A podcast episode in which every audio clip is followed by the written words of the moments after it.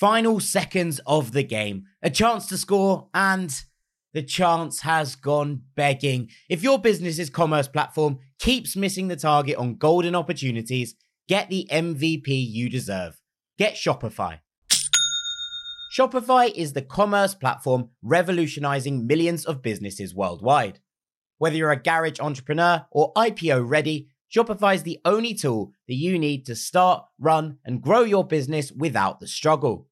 Shopify puts you in control of every sales channel. So whether you're selling signed football boots from Shopify's in-person POS system or you're vending vintage shirts on Shopify's all-in-one e-commerce platform, you are covered. And once you've reached your audience, Shopify has the internet's best converting checkout to help you turn them from browsers to buyers. What I love about Shopify is how, no matter how big you want to grow, Shopify gives you everything you need to take control and take your business to the next level. Shopify powers 10% of all e commerce in the US. And Shopify is truly a global force, powering Allbirds, Rothy's, and Brooklinen, and millions of other entrepreneurs of every size across over 170 countries. Plus, Shopify's award winning help is there to support your success every step of the way. This is Possibility, powered by Shopify. Sign up for a $1 per month trial period at shopify.com slash ranks, all lowercase. Go to shopify.com forward slash ranks to take your business to the next level today. That's shopify.com slash ranks. Hello, this is international football commentator Derek Ray, and you're listening to the Ranks FC podcast.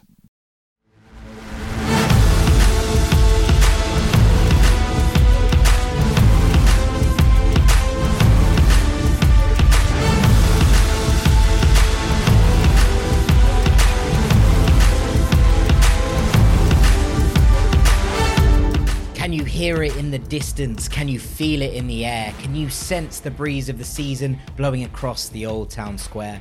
Iberia, our destination, La Liga, our immediate aim. As Europe's top flights come back to life, we'd like to start in Spain. So, first onto the summit where Barcelona sit a stead after last year's trophy found itself bedecked in blue and red. Yet, over in Madrid, they currently gaze with envious eyes at a trophy they seek to reclaim Spanish football's foremost prize. While Bellingham's arrived in the capital and in Catalonia, Ilkay's in town to augment to already great midfields as they battle for the crown. Two age old rivals locked in an eternal war. Which of them will shine brighter as they battle to the fore? But maybe there's a surprise in store, a challenger from the side, an unheralded upstart set to give the big boys a ride. Do Atleti have their mojo back? Are Sevilla back for good? Do Real Sociedad have a bigger engine hidden beneath that hood?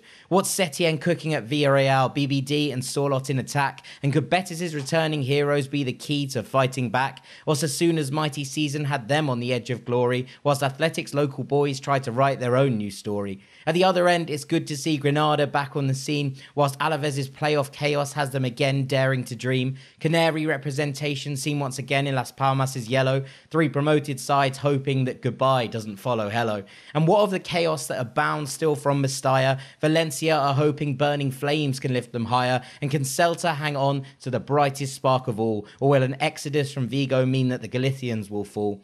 Glory, ghosts, and nightmares every season has the lot, but it's time for us to dive now a little deeper into the pot. Whose dreams will fall into the abyss and whose will stay on track? Like these poems, ladies and gentlemen, La Liga's coming back.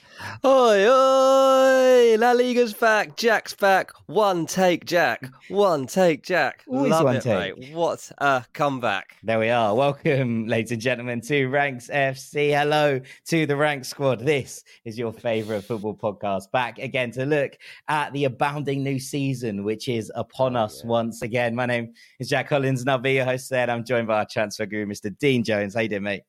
What a way to set the tone for a new season, mate. Let's go. I'm on this train now with you, and we are ready for a, a big season. I'm very excited about uh, today's episode. I'm, I'm ready to go. Um, the top of this episode, particularly, I think is fascinating. Um, the way that Real Madrid and Barcelona are going to go at each other this season, I think, will be like something we haven't seen for a fair few years now. They're taking different approaches to the season. Their squad makeups are pretty different, but mate, this is going to be pretty special. Yeah, absolutely. Absolutely. We're going to do this in three parts. The first part, we're going to be talking about El Clasico and that battle for the title between Barcelona and Real Madrid. In part two, we're going to be talking about the teams that might look to challenge them, but also looking to challenge for those European places, the likes of Atleti, Real Sociedad, Villarreal, Betis, Sevilla, Osasuna, Athletic Club, whoever you want. I'll talk about them all. Uh, and then in a little bit at the end, we will just take a look at some teams who might might be a little bit too close for this relegation battle for comfort. So there's a lot to get through and get straight into it.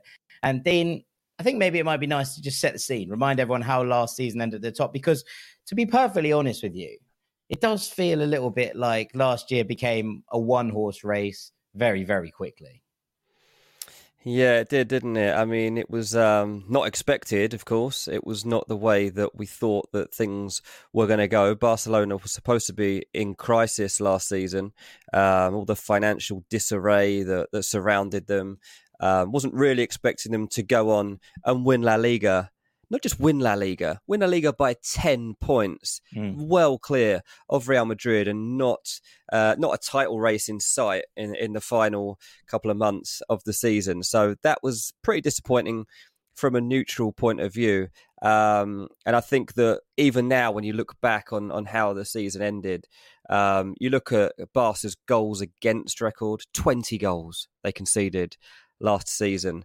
That is absolutely outstanding um, over the course of 38 games. Like Real Madrid only conceded 36 goals, uh, Atleti conceded 33 goals, um, and even Real Sociedad 35 goals. They'll, you know, you're you're delighted with conceding. Um, you know anything less than a goal a game, obviously, and that's that means you're going to be in a contention certainly for top four. But to only concede 20 goals, pretty special.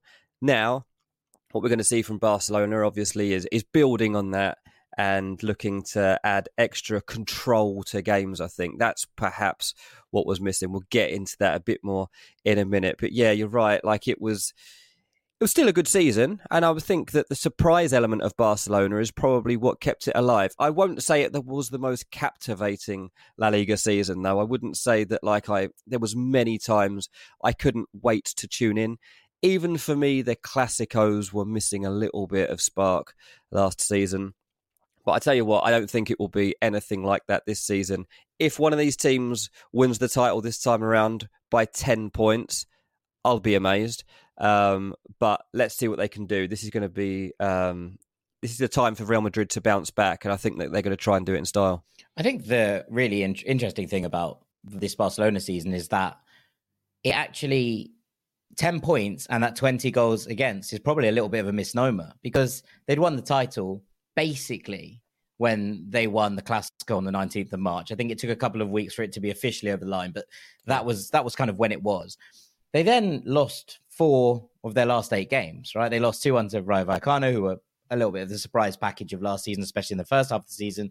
They lost 2 1 to Real Sociedad. They lost 3 1 to Valladolid, uh, who got relegated, and they lost 2 1 on the final day to Celta Vigo. So, actually, if you kind of take these last games out of it, the, the, the records, I think Marc Andre Stegen would have won record after record after record for the least goals conceded, but actually Barcelona felt like they took their foot on, off the gas a little bit once the title was secure. You know, you concede yeah, five, eight goals in those last sort of couple of games. Yeah, they did. You're right. Yeah, that's that's even more incredible in many ways as mm. to as to how it was over the line. So even the 10 points and, and the goals against don't probably do the season that Barcelona put together in La Liga justice. They were absolutely exceptional. Yeah, I forgot. Like he was on, he was on course for some real records um, at that point. You're right. Um, but yeah, there was a bit of a flurry towards the back end because things were already sewn up. Let's see if they can pick up from where they left off in March rather than when they left off in May. Yeah, exactly. Exactly. Well, let's get into it and let's start, I think, with transfers for both sides because there's been some interesting additions in both camps this summer, I think. Yeah, I mentioned a second ago that they've taken kind of different approaches to, to the transfer market and to, to changing up their squads. Um, and I think that that is not really any more clear than the, the profiling of the players that they've signed as kind of like their, their key assets for the new campaign. So you look at Real Madrid, the guys that are trying to this season catch Barcelona. They've obviously signed Jude Bellingham for what will end up being over a hundred million pounds, but um, and starts off as eighty odd million pounds. Um, a twenty-year-old central midfielder coming in at Real Madrid, and then also adding Arda Güler as an attacking element that they're going to build upon. He's eighteen, so there's two of their main signings that they've paid out for. They've also gone for Fran Garcia from Rayo Vallecano. He's only 23, yeah. um, and he's looking to add to the variety at left back and genuine competition to get starting places. Um, they have balanced it out a little bit by getting Joselu as as the centre forward. He's 33 now, uh, coming in from Espanyol. But you know that there is key, clearly a real focus on bringing in youth and focusing on, on that young talent to come in uh, at Real Madrid. Obviously, in, in, midfield they already had um, Luka Modric and Toni Kroos, uh, but like Bellingham said um, recently, you know, coming into this squad and being part of a, a midfield that's got players like Tchouameni, Camavinga, Valverde, even Ceballos, like still looking to prove themselves. That is a really exciting thing to become a part of. Let's flip it over to Barcelona and what they've been doing in the transfer market. Well, they're basically 30 odd year olds. You've got Inigo Martinez or from an athletic club. He's come in for a free. Ilkay Gundogan's come in. He's 32. He's come from Man City on a free. And they've signed Oriol Romeu from Girona. He's 31 now, Romeu. Hmm. But you know, you've mentioned before. I don't know if on the on the main feed or on Patreon or, or both, but you like this signing a lot, and the the early signs of Romeu adding to the control of this Barca midfield in pre-season has actually been one of the fascinating elements of it. And I tell you what, with with Gundogan and Romeu in there as controlling um, aspects of the structure of the Barca team, and the little the younger players just being able to thrive a little bit, I think, more and not have to take the burden of responsibility yet in that team. I think that that's going to be really key. Like the balance that Xavi's trying to find there, I think, is really, really interesting. So, yeah, in terms of the players coming in, that has been um, really key. Then you look at the players that have gone, look, in a different world. We could have been talking about a Messi comeback here at Barcelona. Yep. It didn't happen. He's gone to Inter Miami. He will actually be back at Barcelona. There's talk that he's actually going to go back to to Camp Nou at some point soon and actually have a proper farewell. So we look forward to that. But Jordi Alba's gone. Uh, Sergio Busquets also gone. Um, so if you want to watch old school Barcelona, you need to be heading to Miami these days. Um, Trincao, he left. Uh, a lot of these players, gone. a lot of these players who have left um, were off on loan last year, right? Trincao off on loan. Yeah. Nico Gonzalez was out at Valencia, and I was really interested because I thought he might come back and be given the opportunity to be that number six. He's gone to Porto, which I think is a really interesting move, but that's a, a chat for a separate podcast. We're going to be doing the Primeira in a different episode alongside the Eredivisie uh, and Liga, so we'll, we'll, keep that one for there. Uh, Antoine Griezmann obviously been out on loan for a while. A lot of these players who've left, Busquets and Alba aside, have not really been part of the the kind of makeup. And I think that that's maybe the difference. You know, you look at Busquets and Alba, and they are the two key departures from Barcelona. You look at the key departures from Real Madrid, and the man that stands out is obviously Karim Benzema. And these are the kind of flips. We've we've talked about the players coming in, and I think there's there's a reason I'll talk about in a minute. The fact that two returning players I think could be really really key for both of these sides. But Benzema leaving, Busquets leaving, Alba leaving. They're the three big departures so far. But we are recording this on a Tuesday. By the time you hear this, Ousmane Dembele might well have departed as well. Yeah, he'll, he'll be over at PSG with another player that departed Real Madrid, Marco Asensio. So um, that is uh, a link up that you'll be seeing soon, and I guess quite an unexpected one. Those two uh, joining forces, but you're right. Like they're so far three significant ones.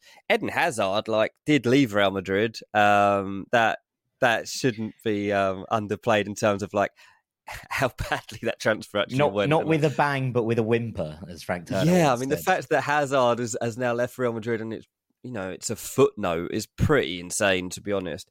But that's where we got to. Uh, Mariano Diaz, you know, players like that passing through now the club. Um, not really mattering, not really mattering. So yeah, we've had a, a bit of change, but ultimately there are only three or four that really matter before we get into the crux of the season. There may be a couple of twists and turns, like obviously there's still the glaring uh, focal point of of the Real Madrid team and the fact that they haven't signed a proper Benzema replacement. Um, the Mbappe situation, as we record, is rumbling on, but Madrid not got involved in that actively at this stage. I'm kind of surprised that they're not at least testing the water on Harry Kane if they really do want a number nine to come in. But um, you know, tactically, this Real Madrid team in pre-season has been a different setup, um, and we're looking at a time when um, you're getting Vinny, you're getting Rodrygo, and then Bellingham kind of breaking up the two of them and going beyond and, and, trying to create for those two. So a different structure coming at Real Madrid at the moment. And what it means is that Barcelona have the only absolute guaranteed source of goals coming this season in the shape of Lewandowski. Yeah, which could be the exact break. I think that right now, as we record this, would would separate the two teams. So I want to touch on Fran Garcia because I think he's a really interesting one coming back to go to Vallecano and has thrived there. He's been bought back for around five million. Real Madrid had a had a buyback clause on him that they've activated this summer, which I'm I really like and I think is really really interesting. And I think that of all these players, and I, I, kind of exclude Bellingham from this because Bellingham has obviously been brought in to to join the first time, um, and he's obviously been brought in to to be kind of a key moment right now in this team. The actual key element, I think, for me is that I think Fran Garcia will be Real Madrid's starting left back by the end of this season. I think he will usurp Ferland Mendy, who has come in and done okay without setting the world alight. And we're really excited about Ferland Mendy. So for him to come in and usurp him, I think would be a pretty big statement of intent. But Fran Garcia has been absolutely brilliant for Vallecano. He's been someone who's definitely been a key part of how they've operated and how they've looked to, to set up. Uh, there'll be more on Vallecano later, but Fran Garcia, there's my my first pick for the for the year. I think will be Real Madrid's starting left back by the time that this season comes to a close. It rides on quite nicely to another returnee in Oriol Romeu, who you mentioned earlier. I said on you know, the podcast for a while that I think this is a really smart signing. I think he was really, really useful as a player for Girona last year. One of those players that just does the simple things well. And we've talked about the fact that you have to try and replace Sergio Busquets.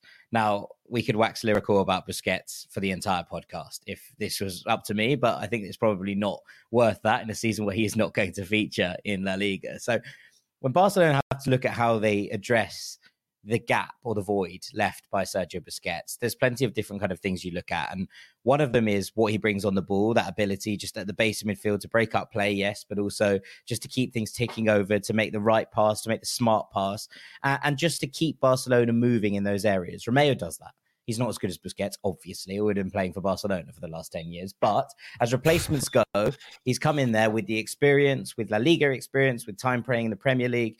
He's someone who has thrived in systems that have been very, very difficult to operate in. He has thrived in various different structures. And I think that what we've seen from him so far in preseason is he's just able to step up with better players around him and be the six that Barcelona are going to need when things get a little bit tricky and a little bit tough in the midfield. Now, they've also brought in Ilkay Gundogan, and that helps fill as well as Romeu the void of maybe leadership and presence in the middle and that guidance, as you said, with Pedri and Gavi, you know, just being able to push them in the right directions. And Frankie de Jong, who remains a young player at this point in his career, especially in this system that Xavi's trying to operate with, where often there's four midfielders on the pitch. They're being asked to do different jobs. They're being asked to interchange and intermix.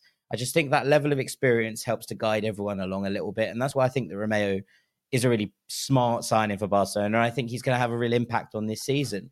When you look mm. at it, all that impacts is the midfield balance issue, which I think is the main tactical thing that both teams are coming to terms with this year. Now, you look at the way that Real Madrid have, have set up in the last couple of times, and you look at the players you mentioned earlier, they have seven central midfielders. Now, obviously, some of these players can play in different positions, but you have Jude Bellingham, who's come in to supplement Aurelien Tchouameni and Eduardo Camavinga, who were brought in last year. You have Fede Valverde, who's been there for a long while. You have Luka Modric and Toni Kroos. And then also you have Dani Ceballos, who's given a new contract when a lot of people expected him to leave this summer. Hmm. That's seven players for three, potentially four midfield spots. Now, yes, Camavinga has done a job deputizing at left back, but I think the addition of Fran Garcia renders that a little bit moot and Fede Valverde has played on the wing at times. But if Real Madrid are going to play with a box midfield uh, or with a diamond midfield and try and push Bellingham up towards a striker, I don't think you got to play Valverde as one of the two forward players. I think what he offered mm. on the right wing was that defensive security, was that ability to get up and down the flank, to provide cover at right back for Dani Carvajal. A lot of that is kind of moot as well, because if you're playing with the extra man in midfield, that's kind of irrelevant. So suddenly there's seven players looking for three, maybe four spots.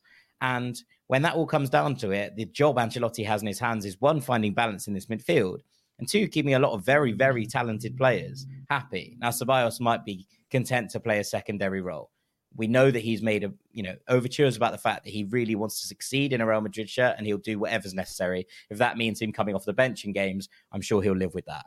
But the rest of them, that's six players. And you're going to have to do a, a lot of work here in order to, one, keep this midfield balanced, and two, to make sure that everybody is getting the requisite minutes that they need to feel that they're happy in these Real Madrid shirts. And that's a heavy shirt to wear. So when we look at what's happened in pre-season and we look at the fact that Real Madrid have been playing this sort of 4-4-2 diamond without a recognized number nine, and we see that game in the Clasico against Barcelona where they created an absolute shed load and struggled to finish their chances. Then you add the fact that Kylian Mbappe is potentially on the market and Real Madrid have a long-standing and well-documented interest in Kylian Mbappe. My question is Do Real Madrid's midfield need a way to work themselves out this season? And I think the answer is yes. And I think what we're seeing with Barcelona, with that addition of Romeu, is that the balance in the midfield feels a lot more steadfast. Now, what the Ousmane Dembele sale then potentially does is it opens up further avenues for how they look at this season. I think Barcelona will go in for a right back. Now, they've been interested in Ivan Fresneda. I wouldn't be surprised at all if Barcelona enter the market for Joao Cancelo. If they now have 50 million pounds available to them that they've just sold Ousmane Dembele for, and also they know that they can upgrade in that area without necessarily needing to upgrade in the wing core, because whilst Dembele is a big loss, Ferran Torres, Raphinha, Ezzalzouli's come back from his loan spell. Ansu Fati seems to be finding some of the form that we've seen from him, and Fermin, who's come through as a kind of superstar out of nowhere in these preseason games, you've got to look at it and go, right, how do all these players fit? I would be unsurprised if Barcelona do not buy a direct replacement Ousmane Dembele and instead actually turn to buying a right back and maybe another forward to back up Lewandowski with that money.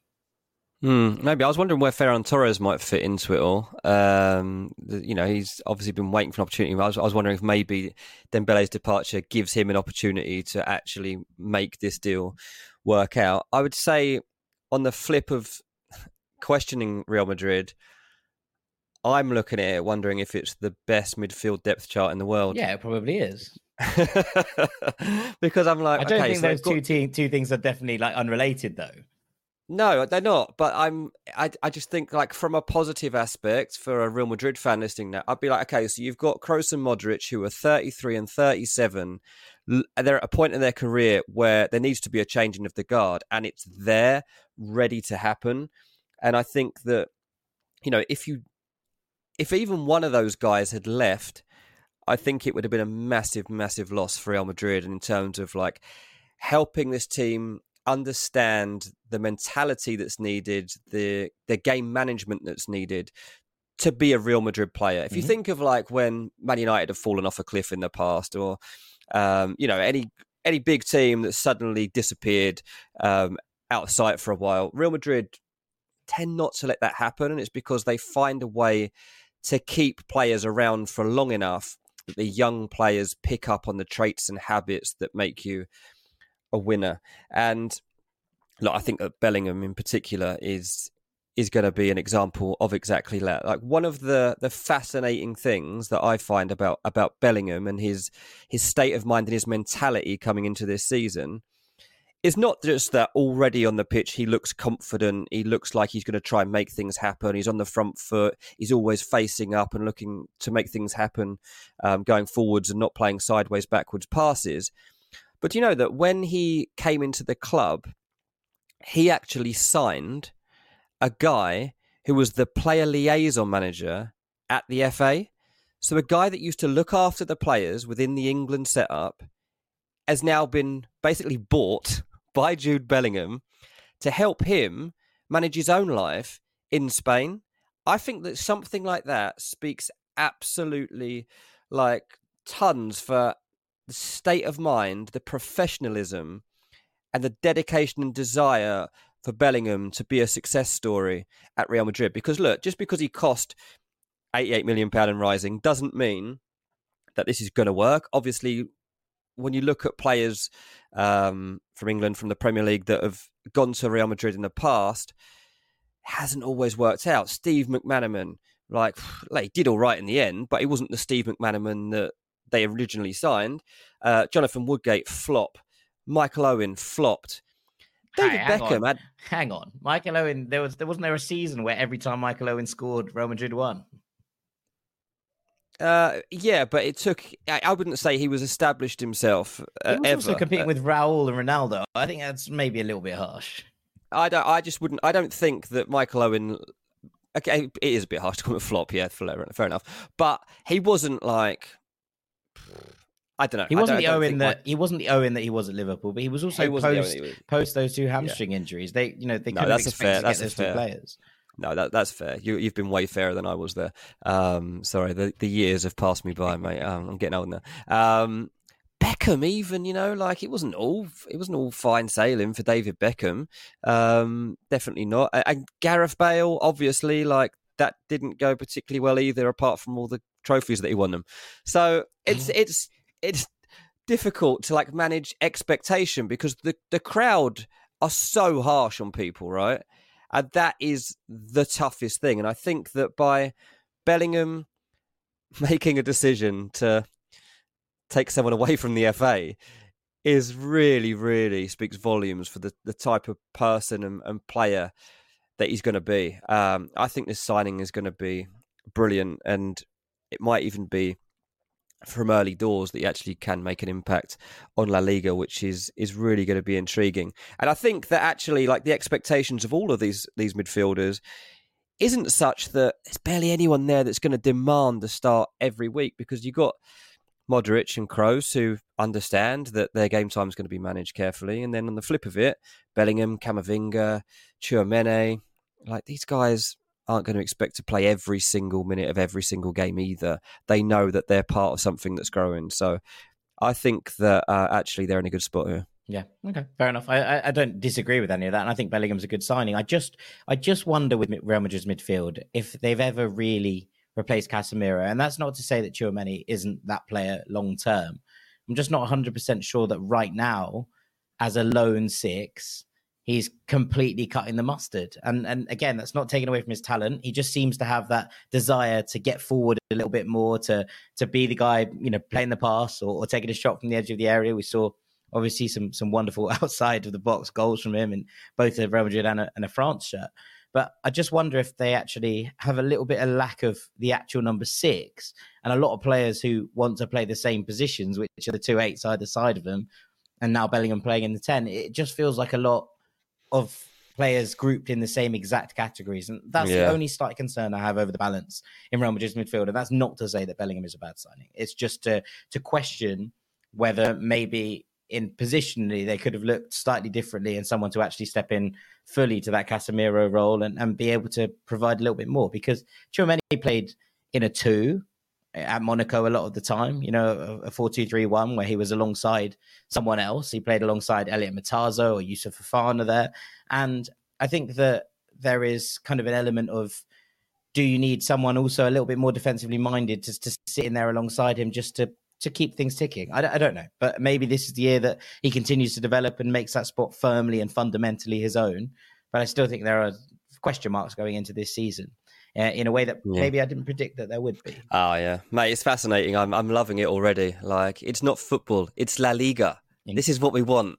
Absolutely, absolutely right. We'll park part one there. Uh, we're not doing predictions today. We will do five by fives at the end of August once the window is complete, uh, where we actually predict all of Europe's top five leagues and the top five places in each of them. So make sure you're still stuck around with us when those drop at the end of the transfer window. But for now, let's take a break. Don't go anywhere. It's well hot out there, rank squad, and so there's no better time to stay hydrated. Whether that's kicking a ball around with your mates at five aside or bopping round your favourite festival, the golden rule is that hydration is key. Whether it's prepping beforehand, in the thick of the action, or recovering afterwards, you can stay hydrated with Liquid IV.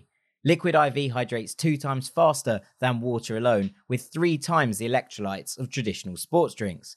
I've started using this stuff on Monday nights down at Five Aside, and after all the big weekends have dotted my summer landscape, and I tell you, it's a joy. You don't keep your skin looking this good by accident. Arriving in convenient little sachets, it's quick and easy to use, and the acai berry flavour gives it that extra summer joy for me. But if that doesn't float your boat, there's 11 other flavours for you to try in your rotation. And if you're looking for the science, well, Liquid IV contains five different essential vitamins B3, B5, B6, B12, and that big old vitamin C hit to boot. On top of that, you're doing your bit for some good causes. Liquid IV believes that access to clean and abundant water is the foundation of a healthier world. And so they partner with leading organizations worldwide for innovative solutions to help communities protect both their water and their futures. To date, Liquid IV has donated over 39 million servings in 50 plus countries around the world. You can get 20% off when you go to liquidiv.com and use the code RANKSFC at checkout. That's 20% off anything you order when you shop Better Hydration today using promo code RANKSFC at liquidiv.com. Support for this podcast and the following message come from Corient. Corient provides wealth management services centered around you. They focus on exceeding expectations, simplifying lives, and establishing legacies that last for generations. Leverage their exclusive network of experts to help achieve your personal and professional financial goals. As one of the largest integrated fee-only registered investment advisors in the U.S., Corient has experienced teams who can craft custom solutions designed to help you reach your financial goals, no matter how complex. Real wealth requires real solutions. Connect to a wealth advisor today at corient.com.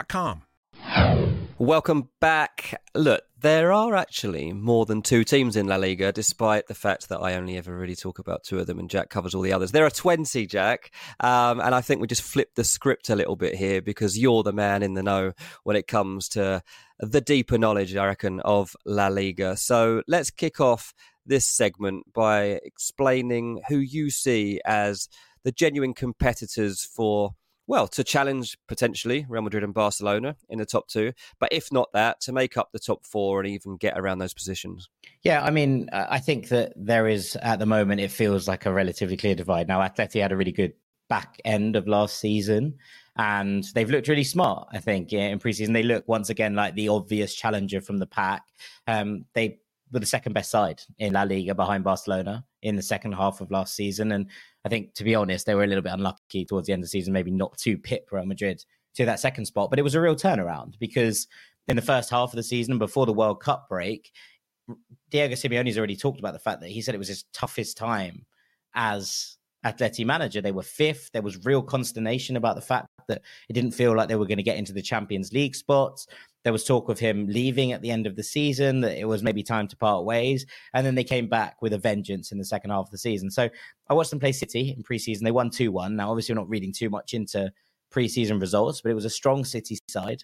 And it was a really good performance, I thought, from Atleti. They looked sharp. And just generally with their signings and the returning loanees, I think they're a really interesting side. So they've signed Javi Galán from Celta Vigo's 28 years old, left back, has been performing at a really high level, I think, in La Liga for a number of years and should add to this side really nicely. Um, Soyuncu's joined from Leicester, Carlos Soyuncu. I think he should thrive in a Simeone side that's more defensively organised than what he experienced at Leicester City as they got relegated last season. And they've brought in Cesar Azpilicueta from Chelsea, bringing a little bit of experience. What I've noticed in preseason that they're playing with a five at the back as you'd expect, but actually Azpilicueta has been playing as the wing back on the right hand side, and Samuel Lino, who has returned from a spell at Valencia, has played a little bit at left wing back, and they're tilting the back five in order so that he can get further up the pitch. And that he returns from Valencia having been a real shining light in a poor season at Valencia with that top flight experience. And I think that Samuel Lino now feels like he's ready to go for a top side. And and I think that he's going to have a really, really good year at Atleti this year. They've got a couple of others coming back who've had spells in top flight as well. Rodrigo Riquelme and Sergio Camello in particular. Camello was at Rayo Vallecano. I thought he was really sharp up top in that side, uh, and they feel that they're in a good place to come back and actually make a difference, to actually get into this side to challenge for places, and they haven't really lost any truly key pieces. I think when you look at Atleti's transfer window, you know, you look at the players that that have left the club, you're looking at the likes of Cunha on loan last season, Lodi on loan last season, Matt Doherty didn't really play. And then the other players that the, only other one that's left who really hasn't been replaced, Sergio Reguilon, and we've talked about Javi Galán coming in at left back already. So there's the the kind of flip. Obviously, Griezmann's back on a permanent deal now. Memphis is back and, and scoring goals.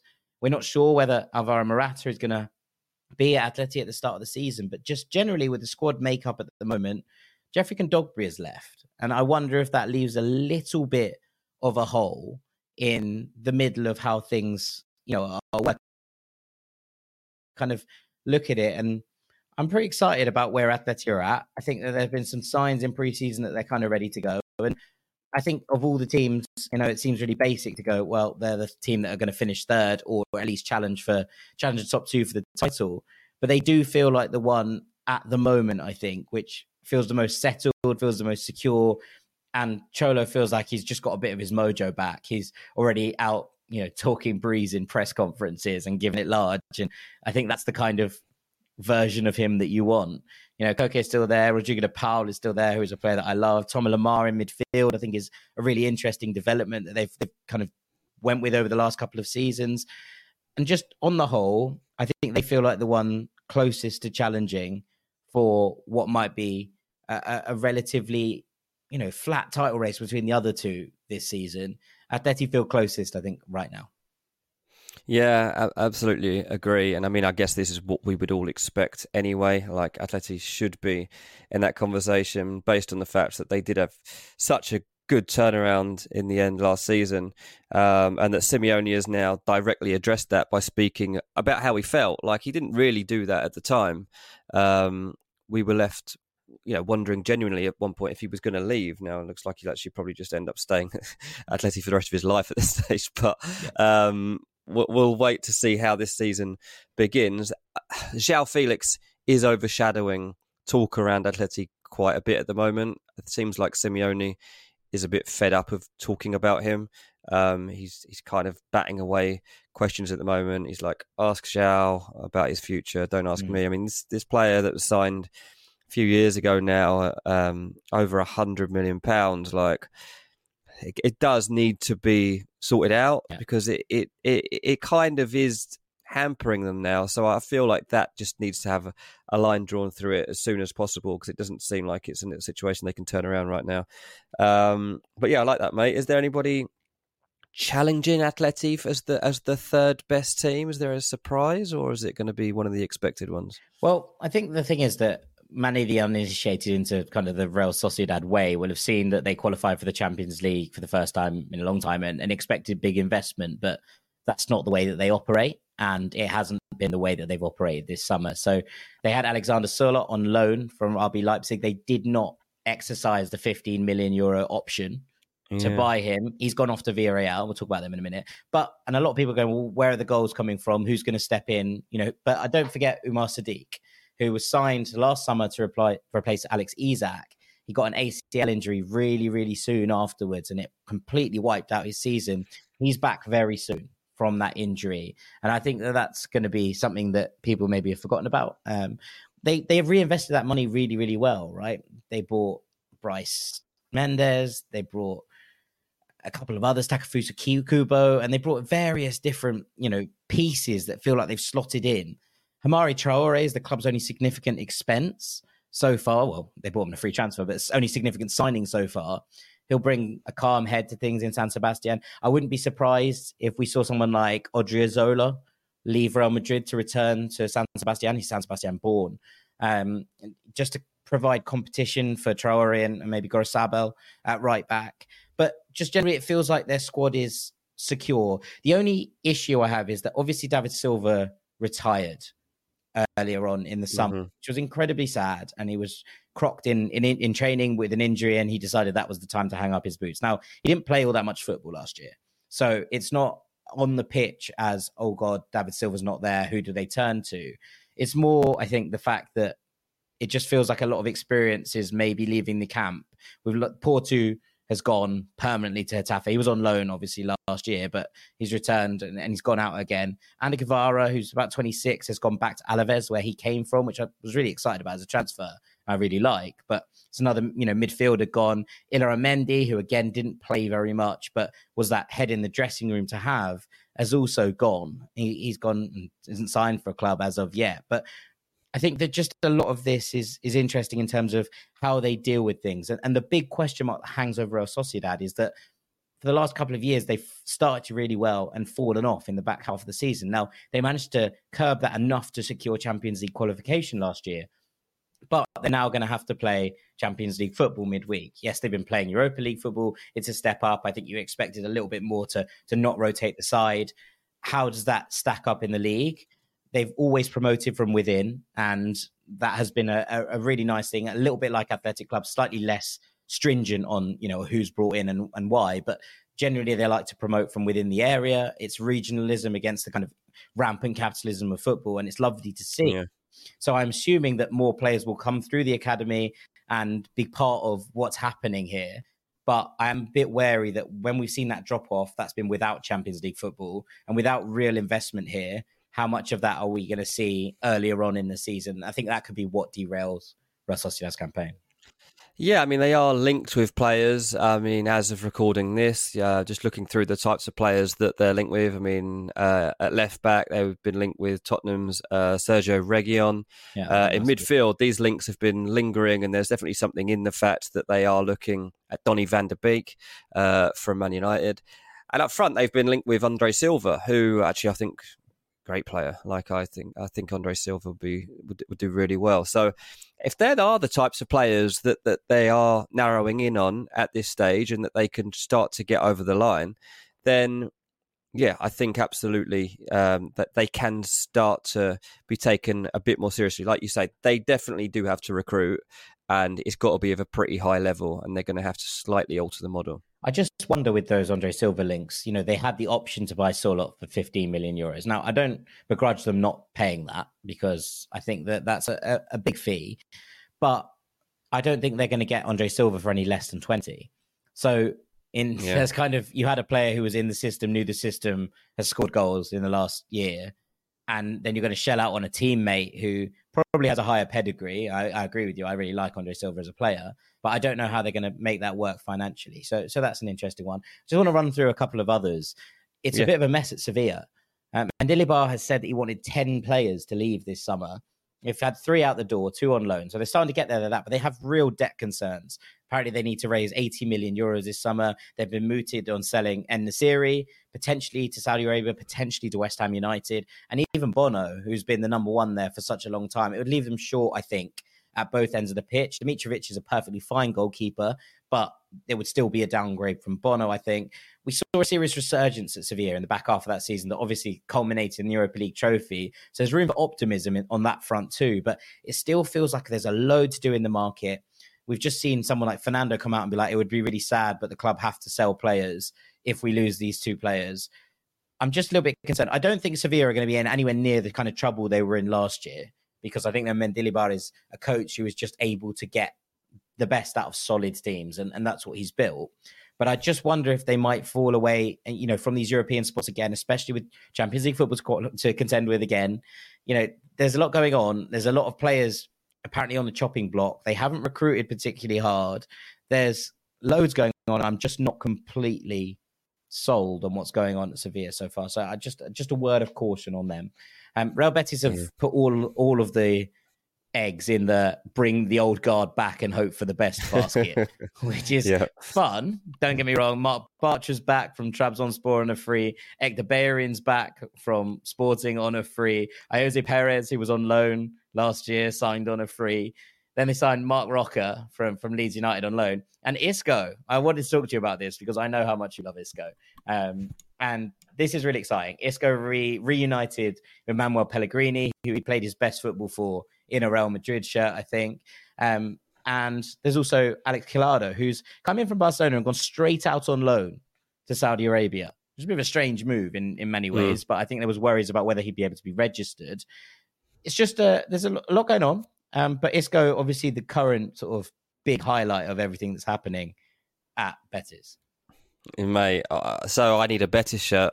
Um, you know, I've I've made I don't know I've made fun of you for supporting Betis. I don't think I've gone that far, but um, I, I certainly uh, have watched you suffer, and I'm going to suffer with you now, mate. Isco, as we all know, one of my favourite players of all time. I don't know what you get, what version of Isco is going to turn up here. I don't know if you're getting an Isco that, that's hungry, who's still got a point to prove, or if he's just seeing out the final uh, years of his career. But you want to, an Isco that's going to have fun. That is the Isco that you've got to unlock. You've got to make sure that he's got some freedom and that he can yeah, provide some joy. I think that that's what the player himself needs now, uh, as well. Look, there were a lot of clubs, obviously, that that looked at signing him. I think even Barcelona were mentioned at one point of, of, of looking at Isco. But um, yeah, he says that, you know, going forward, you're still going to be getting a hard-working player. He still says that the desire is there to play football and that none of that's gone. He says he's still motivated. But whenever I'm reading interviews with him at the moment, he is talking about wanting to have fun, wanting to be excited. And I think that if you do get that version of Isco, then this could still be good. He's only 31, like he's not completely done yet. So I'm with you, mate. I'm getting my Isco Betis shirt on order, and here we go. Yeah, I mean, it's a, it's an interesting one because he's coming in to replace Sergio Canales, who's gone off to Mexico after so many wonderful years of service. So there's actually a big void for Isco to fill right? There he is expected to step in there. Now, Nabil Fekir, Fekir is still here, can play in that 10 spot as well. Fine, no problem. Uh, he's been playing wide for most of his time at Betis because Canales has stepped into that kind of 10 role and never really relinquished it. But Isco has an opportunity here to go, right, this is my starting spot and it's mine. It belongs to me. And I think that that's a really interesting place to be for him because if, if he can turn it on and we can see the Isco that we, you know, loved so much, there were flashes of it obviously at Sevilla. He's crossed the crossed the Seville border, which is something that's not going to go down particularly well. I imagine that Sanchez Pizjuan. He has an opportunity now to make himself a hero in the green and white half of Seville, and I think that's a pretty cool place to be. Um, one quick one on Villarreal before we move onwards. Villarreal have sold a lot of players and a lot of players mm. who were big parts of this team, right? Nicolas Jackson obviously gone to Chelsea, Pau Torres gone to Aston Villa, Samuel Chukwueze gone to AC Milan. There's a lot of players here. Going, ooh, not sure about that. Not sure how that's going to work. Um, mm. And you know there have been some interesting additions. We talked about Sorloth coming in up top. Ben Brereton Diaz joined from Blackburn on a free transfer. Denis Suarez joined from Celta Vigo, and you know old head now at this point from a free. Ilias Akhomach from Barcelona, who has been touted as a, a, star for a while, but never actually quite has, has lived up to that bidding, never really broke into the Barcelona team, is one to keep an eye on. He's been brought in 19 year old, I think, to replace Chukwueze on that right hand side. And then there's Santi Comesaña, who I really like as a deal, especially on a free. 26 years old, was an absolute centre point of that Rayo Vallecano midfield last year um, and comes into Villarreal. Now, I think that's a really smart little bit of business from Villarreal, um, and I, am really excited about it. But there's a lot of big pieces moved on. You know, you, you kind of add to that the fact that Mojica uh, has left to, go to Osasuna. Now, obviously, he hasn't played as much in recent times, but Lo Celso, end of his loan, has gone back to Tottenham. Mm. Big change for Quique Setien to deal with, and it's going to be really interesting to see how Villarreal start this season because they were good, but a little bit they were good, but I think they were a little bit inconsistent under Setien last year. There were periods where they looked unbeatable, and there were periods we were like, "How have you gone from playing the way you did a minute ago to playing like this?" And and so how they do in with some sort of consistency is the big question hanging over them with such big squad turnover. Yeah, I mean they've they've made a lot of money. They've their transfer income has reached hundred million euros uh, once uh, uh, was out the door. Um, so yeah, it's been a, it's been a bit of a clear out. Um, but you're hoping from a Villarreal point of view that, that they can turn the corner now and that um, that Sorloth can can help them move forward again. Um, Sociedad did not sign him because um, of long term injury concerns. Now, if those concerns don't come through, then Villarreal actually won this battle and have got a really good player on their hands that can definitely help them thrive and get into that mix. Mm, definitely. Very interesting one, Villarreal. And just a word to Osasuna because they've been allowed to compete in the Conference League. Uh, I'm not 100% sure this squad is actually going to be able to compete on two fronts, but mm. it's uh, I'm really glad that they have because there was that yeah. was a real sad thing. They were, you know, for those of you that don't know, there's a really interesting story around this. But basically, the club whistle blew on their own ex board for basically financials and, and, and, match fixing charges. And then UEFA banned them because of it. And the fans were like, what? How, hang on, we were the ones that put this up. The new board were like, no, no, no, we, we blew the whistle. You can't punish us. Otherwise, no one else is going to do it. Um, yeah. So I'm really glad that Osasuna are back in Europe because they have absolutely fundamentally earned that spot. That's great. Um, yeah, definitely. So yeah, it's uh, an interesting one. Right, that's probably enough for the European battle. Uh, we cool. will do a quick roundup of a couple of teams that might be in a little bit of trouble after the break. Right, let's dig into the trenches of La Liga and look at who's going to be in the mix at the bottom of the table. Elche had a nightmare season last time around. They came bottom of the pile, down on 25 points. But above them, there was a battle to be had. Espanyol ended up going along with Valladolid. Valencia had a really tough time of things and were lucky to get away from it uh, towards the back end. So them and Almeria, along with Getafe and Cadiz, and even Celta Vigo had a bit of a panic up too towards the end. But all those teams did survive, Jack, from Almeria upwards. Who are you suggesting should be having a little glim- glimpse at the panic button as we get towards the first game of the season? Yeah, so I mean, look, most of the time the promoted sides tend to struggle in their first season, so survival is obviously the aim. So uh, you think you can throw all three of the promoted sides back into that mix? I am intrigued by Alaves because I think that they've signed some really, really interesting players. They've signed Antonio Blanco from Real Madrid, who was part of the, the Spanish side that got to the final in the under 21s. They signed Ander Guevara back from Real, uh, Real Sociedad that we spoke about at the top, um, who's a homecoming boy. They've also signed Giuliano Simeone, who's the youngest brother, I believe, of the Simeone three, um, who had a really good year last year on loan. So it's going to be interesting to see if he can translate that into the the top flight and be able to translate that form into his Alaves career. They've obviously lost some players as well. Um, they took a lot of players that, that were on loan last year. Villalibre's gone back to Athletic, the trumpet man himself.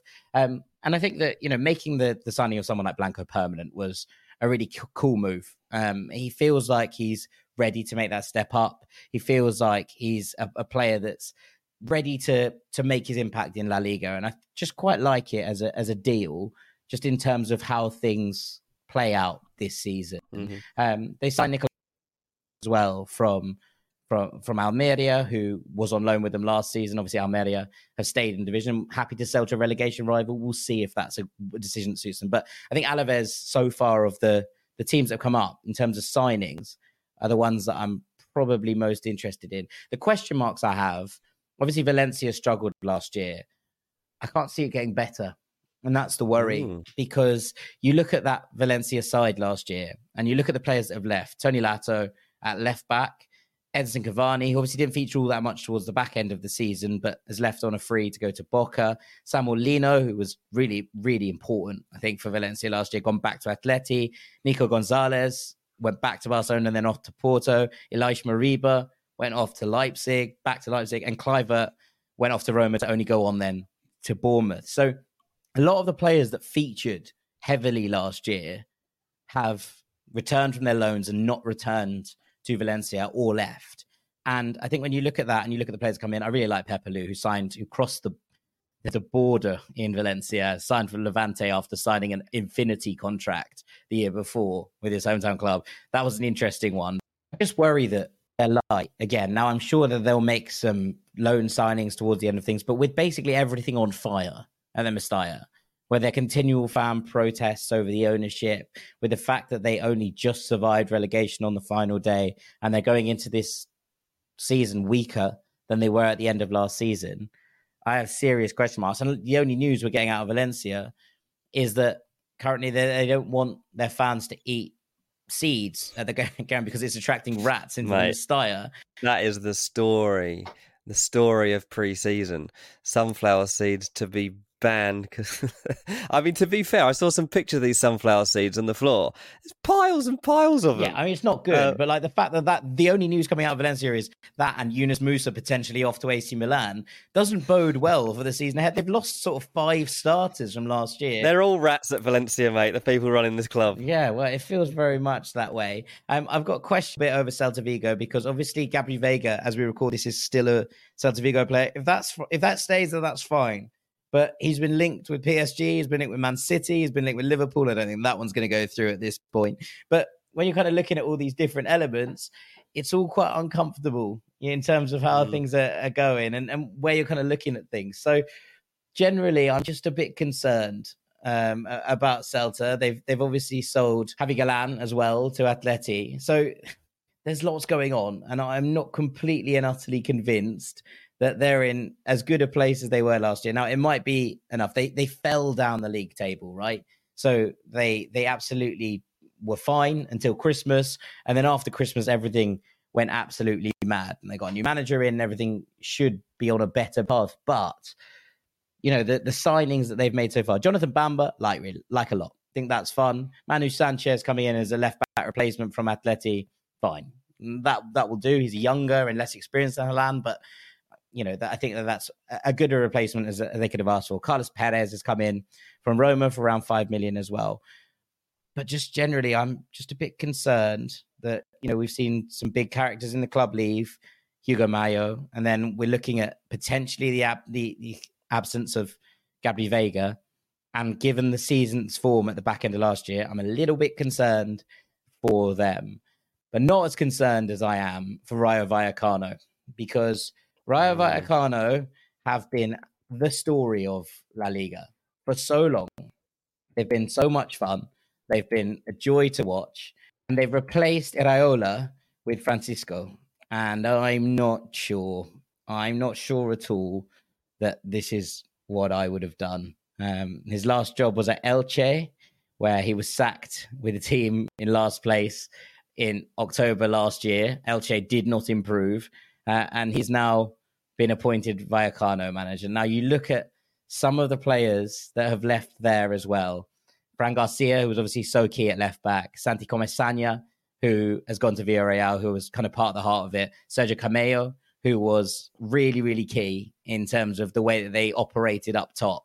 You look at all of those things, and I am concerned with their business in replacing them. They brought in Florian Lejeune from Alaves as centre back for two and a half million, and then two free transfers in Hernandez and Espino.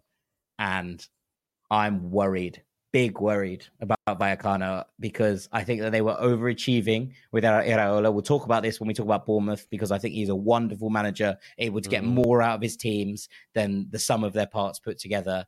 They've brought in a manager who I do not trust at all to sort this team out. And they have lost three or four key players who were so crucial to the way that they operated last year. I sense trouble ahead.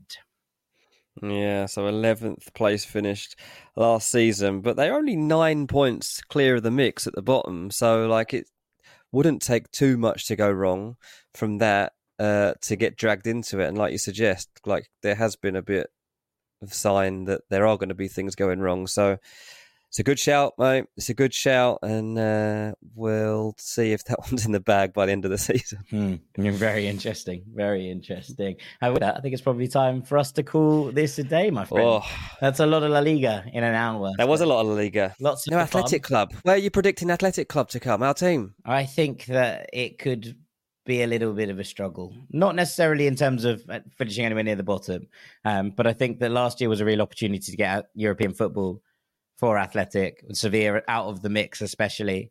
Um, and they managed to cede that position to Osasuna. I don't think that Athletic have got much stronger when you look at how they've put things together, put this season together. They brought in two free transfers um, in, in Javier Marton and Inigo Ruiz, but they've lost a few key bits. Inigo Martinez obviously left for Barcelona. There's been a couple of others who've run out of contract. A couple of the old guard have, have departed, the likes of Ander Capa. I just can't, at the moment, I don't see huge levels of improvement. And I'm a little bit concerned that without improvement, Atletico are going to go one better. Wish I hadn't asked. Wish yeah. I hadn't asked. Ask silly questions, get silly answers. Um, but that's yeah. where I'm at on Athletic. And with that, it's probably time for us to call it a day. So all that's left for me to do is say thank you so much to our transfer guru, Mr. Dean Jones.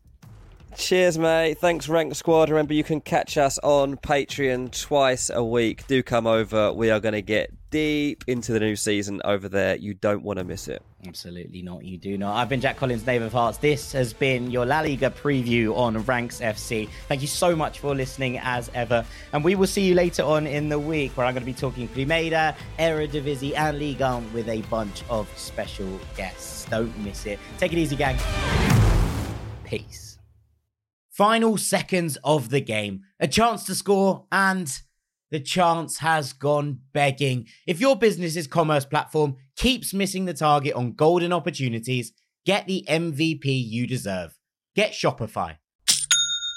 Shopify is the commerce platform revolutionizing millions of businesses worldwide. Whether you're a garage entrepreneur or IPO ready, Shopify is the only tool that you need to start, run, and grow your business without the struggle. Shopify puts you in control of every sales channel. So whether you're selling signed football boots from Shopify's in-person POS system or you're vending vintage shirts on Shopify's all-in-one e-commerce platform, you are covered. And once you've reached your audience, Shopify has the internet's best converting checkout to help you turn them from browsers to buyers.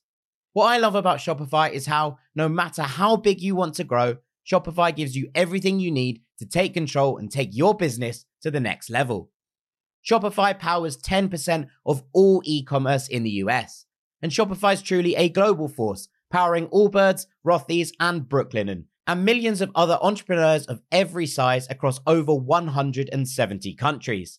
Plus, Shopify's award winning help is there to support your success every step of the way. This is Possibility, powered by Shopify. Sign up for a $1 per month trial period at shopify.com slash ranks, all lowercase. Go to shopify.com forward slash ranks to take your business to the next level today. That's shopify.com slash ranks.